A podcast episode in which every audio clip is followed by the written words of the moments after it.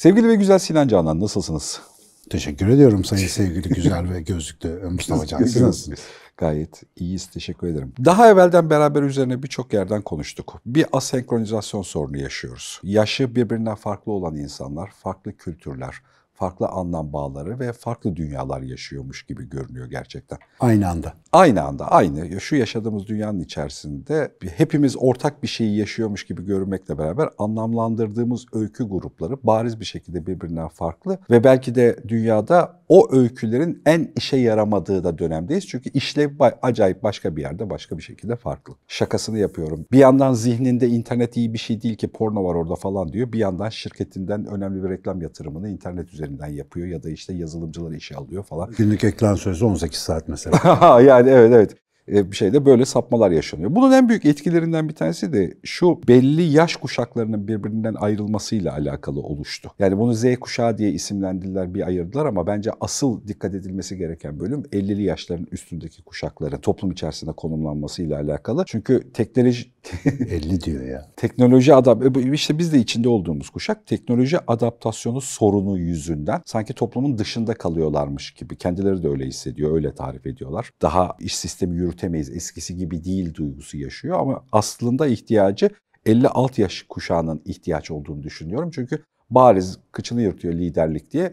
Lider grupları bir yandan kaybediyor bariz bir şekilde. Yani asıl liderlik bilecek, tecrübesiyle lider pozisyonuna oturacak insan gruplarını toplumdan uzaklaştırıyor. Bu ya da onlarla iletişim kuramıyor artık. Kuramıyor falan. Yani emekliliği yeni türevleri gelişti. Yani İşte 50'li yaşında bir insanın, bunu da bir ara konuşuruz. Yani 50'li yaşında bir insanın işte al EYT, MYT diye emekli olabildiler. Emekli olduktan sonrasında kendi hatıralarındaki bildikleri emeklilik dönemi değil bu dönem. Yani daha dün bir dönem arkadaşımla telefon konuşması yaptık. Kız ağlıyor telefonda. Ben emekliyim, böyle olduğunu bilmiyordum. Olsa emekli mi olurdum falan. Bana dert yanıyor yani. Yani çok aktif bir 20 seneleri daha var belli. Aktif. En azından 15-20 seneleri var. Ve hani ürettikleri değer açısından en nitelikli değer üretim dönemindeler. Bu arada eforsuz değer üretebilecekleri bir dönemdeler aslında. Karlı, aynen öyle. Yani hani tüm meslek gruplarında öyle. Türkiye'de de dünyada da öyle. Bizde birazcık daha gecikiyor konu ama 45-65 yaş arasında para kazanırsın. Hani paranın tatlı olduğu dönem o dönemdir. Kendi kişisel performansına göre bunu 70-75'e kadar da uzatman da mümkün. Ama böyle hani sağlık performansın, zihin performansın, duygu performansın belli bir nitelikte olacak. Biz şimdi adamı 45'inde başladı para kazanmayla, 50'sinde emekli ettik, çıkarttık sistemin içinden. O da kendini çıkartıyor. Yani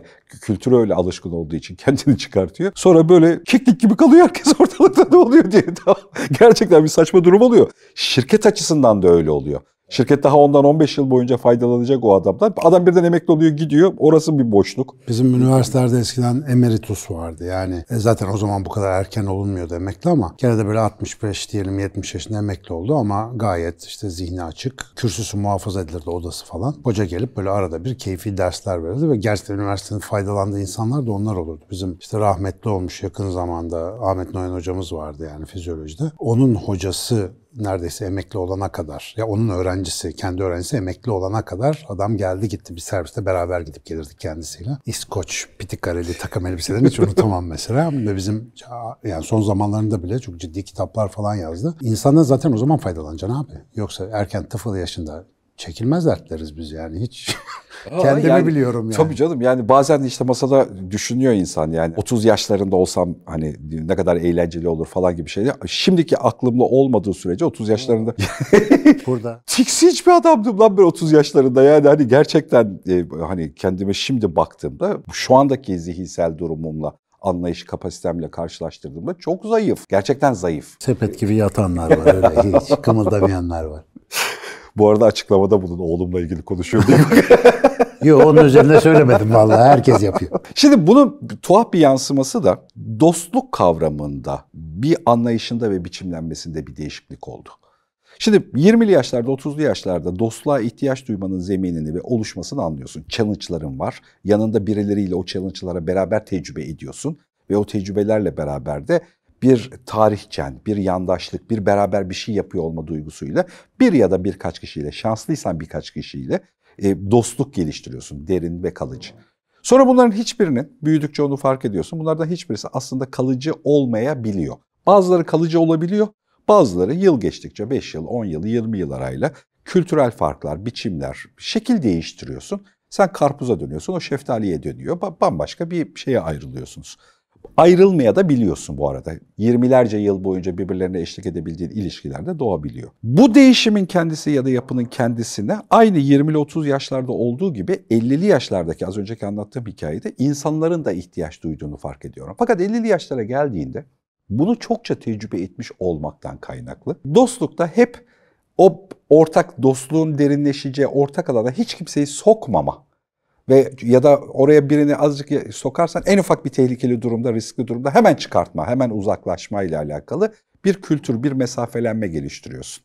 Herkes de nezaket dahilinde, herkes de çok samimi, çok arkadaş ama hiç kimsenin derdini üzerine alacak ya da kendi derdini gerekiyorsa üzerine bırakacak seviyede, riskler barındıracak seviyede derin dostluklar geliştiremiyorsun ya da hani böyle biçimler oluşuyor. Yeni dostluklar. Yeni dostluklar sıfırdan 50 yaşından sonrasında. Yeni dostlukların gelişmesine müsait alan da organize etmiyorsun. Yani riskli ve yeni challenge'lar barındıran, yeni çelişkilerin olduğu, ortak o çelişkileri tecrübe edeceğin ilişkiler de geliştiremiyorsun. Ya da insanlar bu konuyla alakalı belirgince bir sorun çekiyor. Bunu ancak çözsek evrim mekanizmasını bir ölçü olarak kullanarak, yani evrimde dostluk ne işe yarıyor aslında? Evrim niye icat etmiş dostluk gibi bir kavramı geliştirmemizi? Mekaniğiyle konuşursak düzgün açıklayabileceğimizi ya da buradaki soruları cevaplayabileceğimizi düşünerekten konuyu masaya getireyim istedim. Dostluk bu arada gerçekten ciddi sayıda insanın sorunu. Çok. Şimdi... konuşurken Şeyh Edebali'nin dost istersen Allah yeter geldi aklıma şimdi. Sanıyorum konuyu oraya bağlayacağım gibi hissettim. Çünkü erken dönemde oluşan dostlukla geç dönemde oluşan dostluğun bir temel nörobilimsel bir farklılığı var. Çocukluk yaşlarından itibaren işte bizim Sami ile olduğu gibi mesela çok uzun zaman beraber zaman geçirdiğin insanlarla birlikte şekilleniyorsun. Bir ortak dönüşüm, ortak gelişim, ortak deneyim havuzu oluşuyor. O bir başka bir tarz ve çoğu zaman erken dostluklarının çoğu hayatından yaprak misali dökülür. Yani onlar senin gibi seyretmezler hayatta. Ben işte eski arkadaşlarımdan bazılarıyla buluşunca hep aklıma aynı söz geliyor. Kader ayırmışsa zorlamayacaksın diye. Evet. Gereksiz oluyor yani böyle faz tutmuyor falan ama o asırlık dostluklar falan var ya böyle erken yaştan başlayan. O hikaye başka bir hikaye ama sen 50 yaşlar ve üzerine geldiğinde ben şimdi bakıyorum.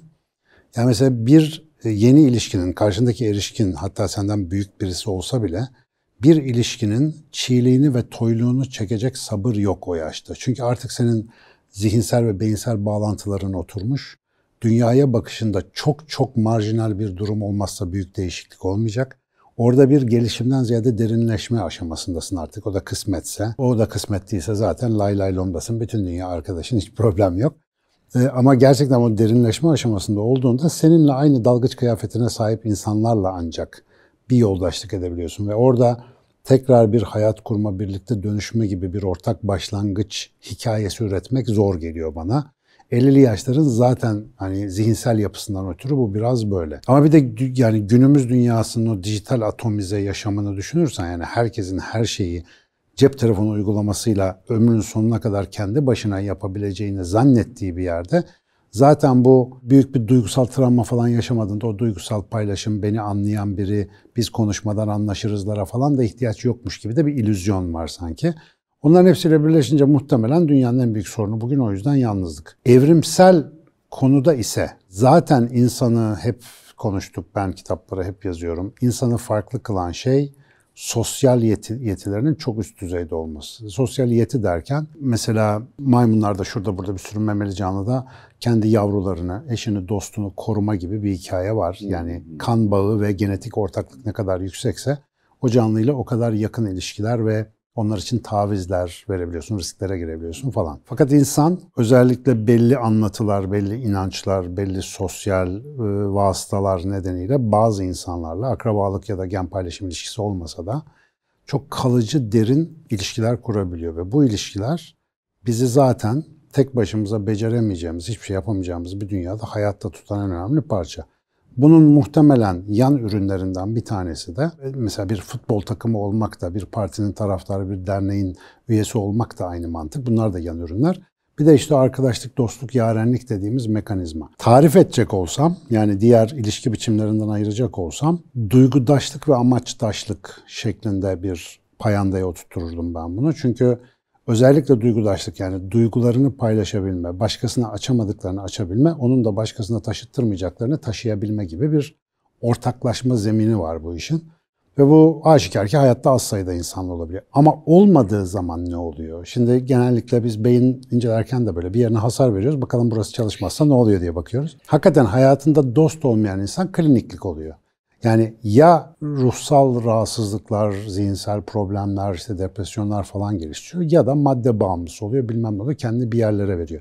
Kalabalıklar içerisinde yalnızlık mesela çok ciddi depresyon nedenlerinden bir tanesi. Dolayısıyla o ilişkilerin taşıyamadığı başka bir şeyi taşıyacak birini arıyor sistem. Niye arıyor böyle bir şeyi? Dünyanın karmaşıklığı karşısında akıl ve bilinç ve zihin dediğimiz o genel bilinçli kısım çok yetersiz. Ve burada esas bizim dünya ile ilişkiye geçme biçimimiz duygularla alakalı. Onlar da o kadar çetrefilli şeyler ki çoğu zaman söze gelmiyor. Ve mesela bir film seyrettiğinde, filmi izlerken yanındaki insanlarla beraber aldığın keyfi filmden çıktıktan sonra tartışırken alamıyorsun ya da onu birine anlatırken alamıyorsun. Oradaki ortak deneyimin sizin için özel olmasının sebebi ortak bir duygu yaşamanız hep beraber. İşte o yüzden bir komediyi seyrederken hepimiz harara diye birlikteyken çok gülüyoruz mesela, ama dışarıda espri anlatınca çok da bir şeye benzemiyor. O ortak duygudaşlık paylaşımı bizim hayatta gerçek anlamda deneyimlemek istediğimiz ya da ayarlı olduğumuz şey. Bilişsel düzeyde bugün internette çok insanla temas kuruyoruz. Laf alıp veriyoruz, yazıyoruz, chat'i, WhatsApp'ı neyse işte. Ama akşam otururken hissettiğimiz o şeyi ancak bir iki kişi, o da şanslıysak bizimle beraber hissedebiliyor ya da bizim ne hissedeceğimizi gerçekten anlama potansiyeli taşıyor. En yakın düzeyde bunlar aile bireyleridir. Yani beraber zaman geçirdiğin, birlikte olgunlaştığın, içinde geliştiğin, kültürünün oluşmasına katkı verdiğin bir mikro ortamda insanlar doğal olarak zaten birbirlerinin duygusal tepkilerini anlarlar ederler, ama oğlunla, kızınla, eşinle genellikle dost olamazsın. Niye? Dost bir de karşı taraftan paylaşım arzusu gerektirir. Yani seni keşfe meraklı birisiyle dost olabilirsin. Sen de onu keşfe meraklıysan. Seni keşfe meraklı olmayan birisiyle ancak belli bir süre yoldaş olursun, belli bir süre paydaş olursun. Ama dost olmak başka bir şey. Şimdi bir de bu var tabii, baştan bu söz niye aklıma geldi? Şimdi buraya gelince anladım. Öyle bağlamaya uğraşmadım ama bir düşünsene, insan bir de inançlarıyla yaşar falan diye insanın manevi ayarları yardırıp yazıyoruz böyle şeyleri. Neden bizim böyle bir iç dünyamız var ya da niye böyle bir şey mecbur? Sen okudun mesela imayı, biliyorsun kabaca argümanım, ama bu dünyanın karmaşıklığına bir anlam vermemiz gerekiyor ve o anlam da bizi aslında ayaklarımızı yere bastıran zemin gibi bir şeye dönüşüyor. Ona göre hareket ediyoruz, ona göre karar veriyoruz, ona göre düşünüyoruz, ona göre umut edebiliyoruz ya da umutsuzluğa düşebiliyoruz falan. Şimdi bütün bu duygusal ihtiyaçların içerisinde herkes başka bir duygusal dünyada yaşıyor. Çünkü biliyoruz beyin bağlantıları, parmak izleri farklı olduğu için. Ve kimse sana %100 uyumlu olamıyor böyle bir sistemde. Yani çok yakın dostunla bir şeyde ayrışabiliriz. Adam aynı tip dondurmayı sevmiyor mesela. Anlatabildim mi? Yani böyle ufak tefek de olsa farklar var. Dostluk kültürel anlamda belli bir benzerlik kültüründen geliyor ama aslında davranış seçkilerinde birbirlerine benzer olmak zorunda değil. Değil, tabii değil. Zaten ortak müşterekler, taşıyamadığın yerde bir desteğe ihtiyacın var. Her şeyde desteğe ihtiyacın yok. Yani aynı dondurmayı seven adamlarla niye gezeyim ben mesela? Yani az önce şeyi çok güzel yakaladın. Yani ilgi duymayla alakalı, dostlukla alakalı iki tane şey söyleyecek olsam, bunlardan bir tanesi, abi ben bir şey söyleyeceğim, benim söyleyeceğimi dinlemeyi istiyorsun değil mi? Heh. Yani buna hatta merak ediyorsun, istiyorsun, önemsiyorsun değil mi? İkincisi, benim söyleyeceğim şeyi anlamak için yüksek motivasyonlusun değil mi? Yani hani bu ikisi oldu mu zaten dostluk oluşmuş oluyor. Ama bu ikisi o kadar zor bir kriter ki. Evet, yani böylece de 260 kaç 20 küsür bölüm Önce Can Sonra Canan çekiyorsun. Ha evet evet. Yani sürekli bak 4-5 yıldır birbirimizin ne dediğini merak ettiğimiz için. Evet evet gayet de ve çok da iyi niyetli bir zeminden dinliyorsun falan. Yani seni anlamayı ya da beni anlamayı istediğini biliyorum. Ama şimdi bu bunun çok zor oluştuğunu biliyorum. Yani dışarıdaki insanlar ya seni dinlemeyi istemiyor. Bunu anlamayan çok insan var, biliyor musun? Bizim etrafımızda da var yani. Ne yapıyorsunuz, nasıl yapıyorsunuz abi? Nasıl dayanıyorsunuz diyor. Nasıl bir işkence geliyor sonra bu konuşmamız ya da çok üzülüyorum kendimi. Çünkü istemiyor, bir başkasını dinlemeyi istemiyor ya da istese bile yargılamak için istiyor. Tabii. Yani gerçek bir merakla, gerçek bir taleple duymuyor. Abi bu çok, biliyor musun? Ya anlatmak istiyor insanlar ya oturup dinlemek istiyor. Yani bir şey öğrenmek istiyor oradan, bir şey alıp gitmek istiyor. Geyik muhabbetine kimsenin aslında sabrı kalmadı. Yani öyle bir niyeti de kalmadı. Yani muhabbet dediğimiz şey aslında sevgiyle oturup merakla, keşif duygusuyla kazıma yapmak demek. Yani sormak, dinlemek, anlatmak, böyle bir alışverişimiz. Buna bu çok az kaldı. Yani böyle bir sürekli bir fayda ilişkisi var. Ya ben bir damperi boşaltayım ya da bir şey anlatsın da yarın orada işime yarasın falan. Ben yani şimdiye kadar buna çok itina ettim. Arada bir kuşağa geçmekle beraber geçmişe dönük onar yıllarla benim yani böyle 20'ler, 30'lar, 40'lar seviyesinde gayet arkadaş gruplarım var. Mesela oradan bunu kollayabiliyorum. Bu arada yaş farkına rağmen ben de öyle davrandığım için arkadaş grubum. Yani hani beraber bir şey içmeye gidebildiğim ya da bir organizasyonda birlikte eğlenebildiğim insanlar, kültürel anlamda denk ya da bir şey. Şimdi orada bu dostluğun gelişmesi tekrar hani masada boş bir muhabbetle vakit geçirebilme ya da saçma sapan sadece tavuk kızartmayla çok eğlenebilme falan gibi hani öyle bir şeyle. Bak bunu biliyorum. Ha yani öyle vakit geçirebiliyorsun ama kendi yaş kuşağına baktığında eski ilişkilerin değilse muhabbetin içerisinde yeni ilişkilerde doğru söylüyorsun yani bariz bir aldı verdi olacak. Tabii bir fayda ilişkisi var ya beni teskin etsin mesela yani. Evet. Bu konuşma benim bir işime yarasın, ben bir artı alayım ya da şu derdimi bir boşaltayım ya da ben sinirliyim onu da sinir edeyim ki hep beraber sinir olalım falan gibi. Ya da işte beraber fıttıralım. Eğlenme diye bir şey de buna dönüştü. Yani beraber fıttır, kopuyoruz abi, akıyoruz abi falan. Yani bu tarz böyle şeyler yaşamın çözünürlüğünü arttırmaya yönelik değil de geçiştirmeye yardım ve yataklık edecek insanları arıyoruz gibi sanki. Bak öyle bir de bizim yaşla alakalı bir şöyle. İyice yaşlı adam muhabbetine sarıyoruz yalnız dikkatli ol. Bilerek giriyorum. Çok rastlıyorum. Şimdi ben kendimi bu işte 40'lar, 30'lardan ve 20'lerden insanlarla beraber koruduğumu zannediyorum bir kısım. Fakat kendi yaş kuşağımda çok rastlıyorum ve bu çok hadsizlik hikayesini. Sadece bunu daha evvelden de dedim bu programın içerisinde. Sadece 50 yaşına geldiği için bir şey söylemesi gerektiğini ve söylediği her şeyde haklı olması gerektiğini düşünen çok ciddi bir güruh var. Orada bir hareket var biliyorsun değil mi? Dili alta kıstırma. Sinir oluyorum yani. Yani gerçekten hani çok bir de onu ben büyük bir bu beni öfkelendiren nadir şeylerden bir tanesi yani hadsizlik oluyor masada. Yani hani o bir şey söylemek için gelmiş. Hani öbür tarafta da bak geçen sefer burada Önce Can Sonra Canan çekimini bitirdikten sonra yukarıda seninle bir sohbet yaptık hatırlıyorsan. Sonunda sen ne dedin? Bu konuda da bir Can Canan lazım. Yani kamera yoktu ve biz bunun aynısını yapıyorduk. Evet. Hemen aynı. Bu arada hakikaten bize de tarz olarak oturmuş galiba. Normal konuşurken de yani Önce Can Sonra Canan yapıyormuş gibi. Bu arada konuların dönüp dolaşıp mesela anlamdı konumuz yine. Anlamın nasıl oluştuğu ve özle alakalı hikayeydi. Mesela konunun tuhaf bir şekilde biz onunla alakalı henüz tamamlayamamışız demek ki oradaki hikayeyi. Çünkü acık hani mevzu derinleşince oraya gidiyor zihinsel anlamda durum. Tabii. Ya o zaten kolay çözülecek bir şey değil abi. Yani burada da yani dostluk konuşuyorsan, dostluğun evrimini konuşuyorsan orada aslında temelde anlamsal bir problem var. Yani neye niye baktığını gerekçeni paylaştığın insanlarla dost olabilir. Evrimsel olarak şunu anlayabiliyorum. Senin adına başlangıç ayı bunu da senden öğrendiğim bir bilgi. Yani aynı aslan yavruların birbirleriyle oynaması gibi biz de büyürken çocukluktan başlayıp neredeyse 17-18 yaşına kadar birbirleriyle belli challenge'ları olan, alt alta güreşen, işte aynı kendi kabilesinin içerisindeki yaştaşlarıyla çünkü biz büyüyünce avlanacağız birlikte. Avlanmak için birbirimizin el göz koordinasyonunu, zekasını, becerisini bilmemiz lazımın ön tecrübelerini yapıyoruz. Ve bu bizi aslında farkında olmadan bir ekibe de dönüştürüyor. Yani biz birlikteyiz değil mi? Hani hep beraberiz. Bunu 15-16 yaşında hep yaşamışızdır. Yani hani hep o küçük kabileler ya da çetelerini kurma ya da işte dağda bayırda gidip kendine bir küçük otağı hazırlama ya da kulübe yapmışızdır ya da buna benzer şeyler geçmiştir. Şimdi oradan gelişen dostluklar hikayesi bu kentleşmenin getirdiği deformasyonla bok yemelerden bir tanesi. Hadi düzgünce söyleyeyim. Onlardan hiçbirisi kalmıyor. Biz 17 yaşında öyle olduğun üniversiteye giriyorsun çıkıyorsun.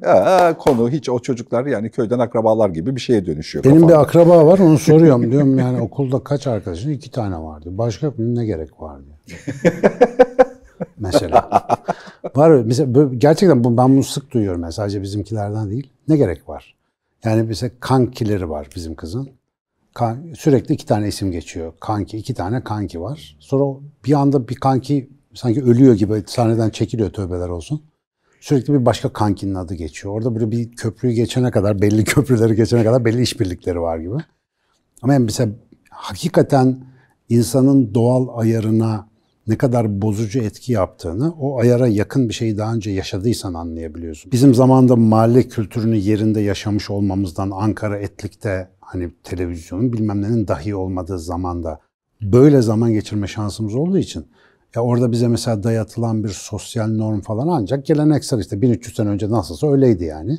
Ve onun içerisinde kendi kendine neşet eden, doğal olarak oluşan ve ayrışan, yani hayatında kalan ve kopup giden dostluk dediğimiz mekanizmanın orijinaline daha yakın halini biliyoruz. O yüzden işte mesela bugüne bakınca bu endişelenmek falan değil ama bir tuhaflık olduğu açık. Ve bu insanların, bu arada 30 senedir falan dijital teknoloji hayatımızda ama bu 10 senedir gibi roket akıllı telefonlar artık buralarda. Yavaş yavaş yani 10 yaşında bu telefonu eline alan çocuk şu anda 20 yaşında. Hayata giriyor. Şimdi o 20 yaşındaki çocuğun haline bakıyorsun, o çocukların şimdiki haline bakıyorsun. Herkes klinik abi. Klinik yani çok ağır problemler var. Mesela yalnızlık çekiyor, anlamsızlık çekiyor, umutsuzluk çekiyor, güvenmiyor. Sürekli böyle kinik ve her şeyle dalga geçiyor, hiçbir şey ciddiye almıyor.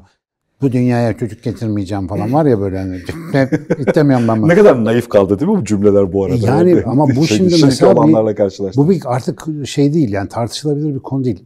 Yapı böyle, zihniyet bu hale getirildi. Çünkü bizim mesela yaşamaya değer kılan hayatı nedir abi baktığında? Yani inşallah bu dediğimi doğrudan ha öyledir diye anlayacak çok insan vardır. Seninle, Sami'yle, onunla, bununla, birisiyle neden yokken abi bu akşam gidip bir şeyler yiyip içelim mi? Hadi abi oturalım. Gündem yok abi. Kaptır gitsin. 3 saat, 5 saat orada.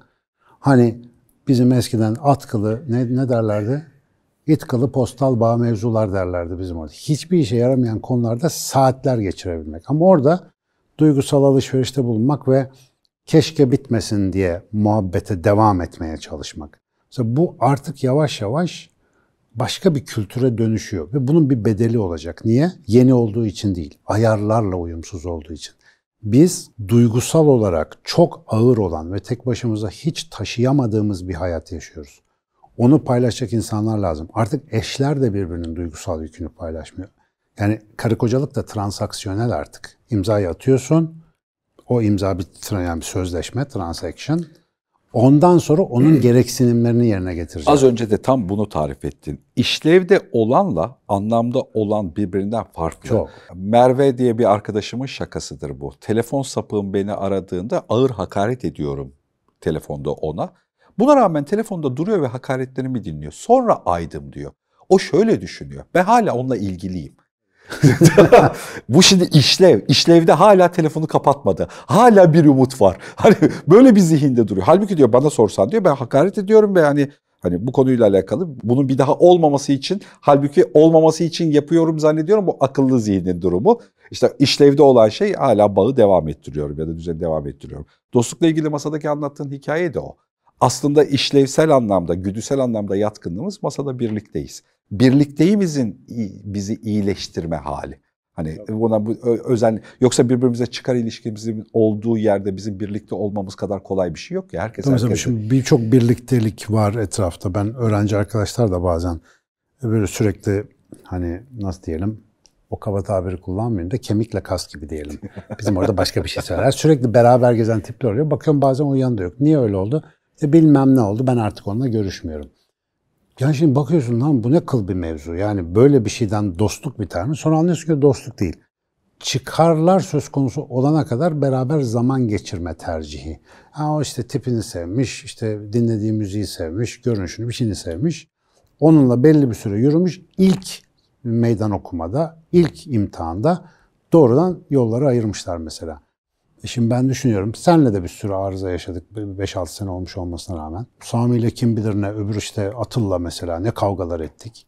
Ama şimdi bu insanları dost yapan şey onlar kıylü kal eski ifadeyle olur ve geçer.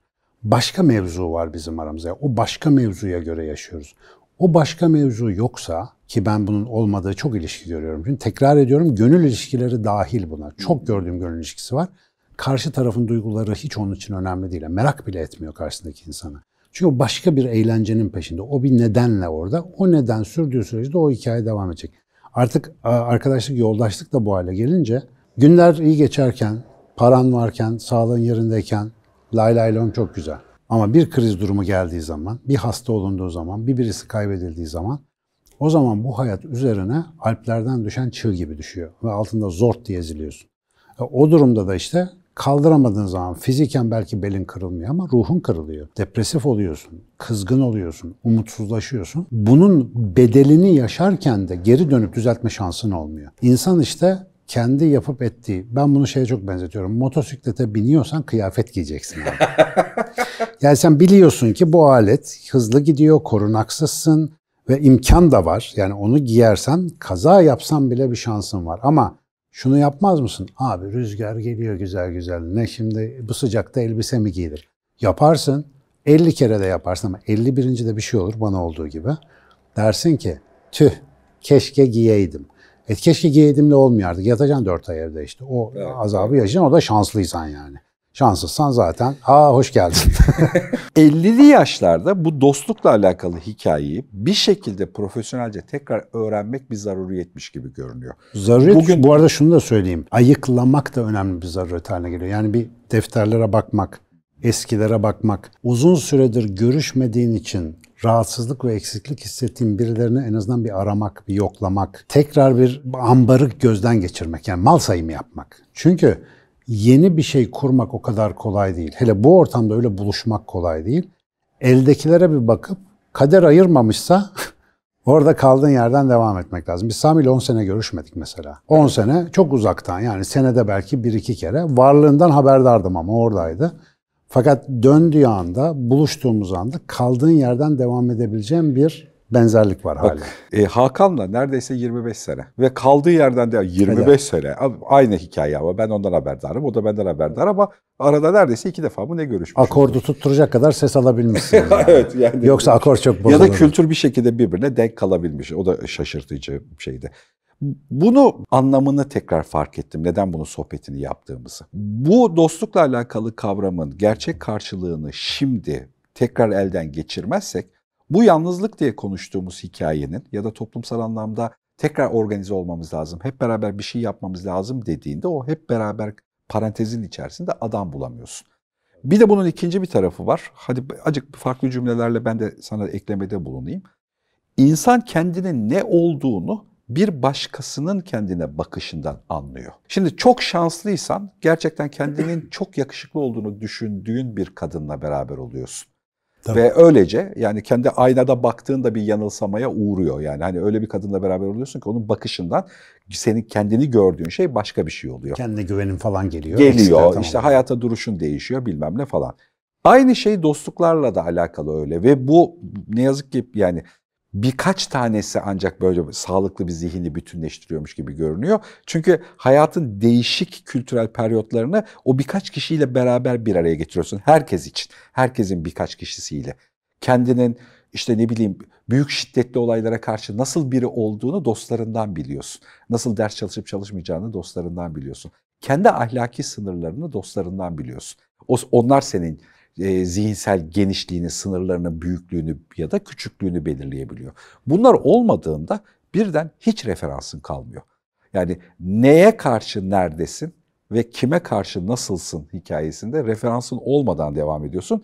Yalnızlıkla alakalı en net cümle galiba bu referanssızlık halinin. Öyle işte en başta aklıma gelen o Edebali'nin dost istersen Allah yeter, ibret istersen ölüm yeter, hazine istersen kanaat yeter, dost istersen Allah yeter falan diye giden onun bir uyarı silsilesi var. Galiba Orhan Gazi'nin, Osman Gazi'nin verdiği bir şeymiş. Bizim pederin şeyde asılı dururdu. Şimdi insan yalnızlaşabilir mesela dostsuz kalabilir. Bu ifadede öyle bir şey var ki bu perspektiften bakınca dostsuz kalırsan ölürsün.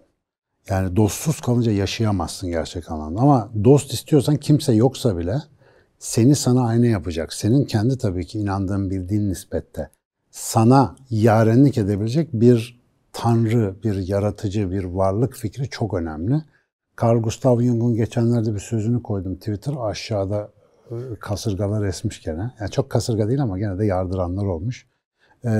Böyle şeyler sevmiyorlar bazı arkadaşlar. Jung da söylese. Diyor ki yani bir tanrıya bağlanmadan insan kendi araçlarıyla bu dünyadaki karmaşıklıkla baş edemez diyor. Yani olmaz diyor. Burası çok ağır bir yer. İlla bağlanmak lazım. Bir senden yüce bir şeye. Tabii şimdi tuzu kuru ve henüz daha tam sınanmamış arkadaşlar. Jung da bunamış falan. Bir tanesi şey yapıyor, yazık. Jung'u analiz etmiş yavrum benim. Twitter'da Jung'u analiz ediyor. Yani diyor ki, o da diyor küçüklüğünde bilmem bir şey yavrum ya. Yani dostu yok bu çocukların içinde, ondan böyle oluyorlar. O bağlantı halinin hayattaki versiyonu işte dostlar. O yüzden benim için dostluk mesela bizim kültürümüzde öyledir zaten. Ben bulmadım, bana öğrettiler. Hakkı çok büyük bir şey yani. Dostluk hakkı diye bir şey var. Mesela birisi gelip senin hakkında bana bir şey söylediği zaman, olumsuz bir şey söylediği zaman seninle ilgili düşünce oluşturmadan önce seninle gelip konuşmaktır dostluk. Yani birinin söylediğiyle ulan acaba mı diyorsan orada dostluğunu sorgulaman lazım. Gelip abi böyle, gayet açık yani mesela ben biliyorsun sana, Sami de bilir onu. Sizin hakkınızda bir şey geldi mi lap diye söylerim mesela. Onu bana diyen de kızar bana, ne söylüyorsun? Çünkü dostum, yani dostluğun amacı bu. Ve o düşünceyi ancak onun aracılığıyla değiştirebilirsin. Şimdi böyle bir ilişki biçimini bence bir düşünelim. Hayatta kaç kişiyle yaşayabiliyorsun? Böyle bir şey olmadığında etrafında yaşıyorsan, hani şükretmek için böyle bir şey olmadığında nasıl yaşardın, nasıl hissederdin? Ve gerçekten böyle bir şeyi hayatında olmayıp da bunun farkında olmayan insanlar bir de böyle bir şey olsa neler olabileceğini bir düşünürlerse bence işin evrimsel faydası tamamen ortaya çıkar. Hiçbir şey öğretildiği için bizde olmuyor abi. Ayarda olduğu için oluyor. O dostluk dediğim mekanizma olmadan da belli ki hayatta kalamayacakmışız yani. Bülent'in güzel bir tanımı var bununla alakalı. Birçok insanla ilişkide açık defterler ilişkisi, hala bir şeyler yazıyorsun, bir şeyler yapıyorsun. Dostluk ilişkisi defterin kapatılmış hali. Tamam Bülent. Vallahi. Defterin kapatıldığı, yani tekrar yargılamaya, tekrar pozisyon, sorgulamaya müsait olmayan. Kabullenme. Kabullenilmiş hali. Evet. Bu kadar. Bu arada kabul bu dünyada zaten en zorlandığım şey olduğu için gittikçe de o yüzden patinaj yapıyoruz muhtemelen. Kabul etmediğinle hakikaten dost da olamazsın yani, mümkün değil. Mesela hayatla bir düşmanlık ve... Bir kalender bir muhabbet oldu yahu. Yani Dostum. Teşekkür ettim dostum. Ama yani hakikaten masaya yatırdığın zaman görüyorsun yani ne kadar o mahiler ki derya içidir, deryayı bilmezler. Deryayı zikretmeden deryanın ne büyük nimet olduğunu da anlayamazsın bazen. O yüzden masaya koymak iyi arada böyle şeyleri.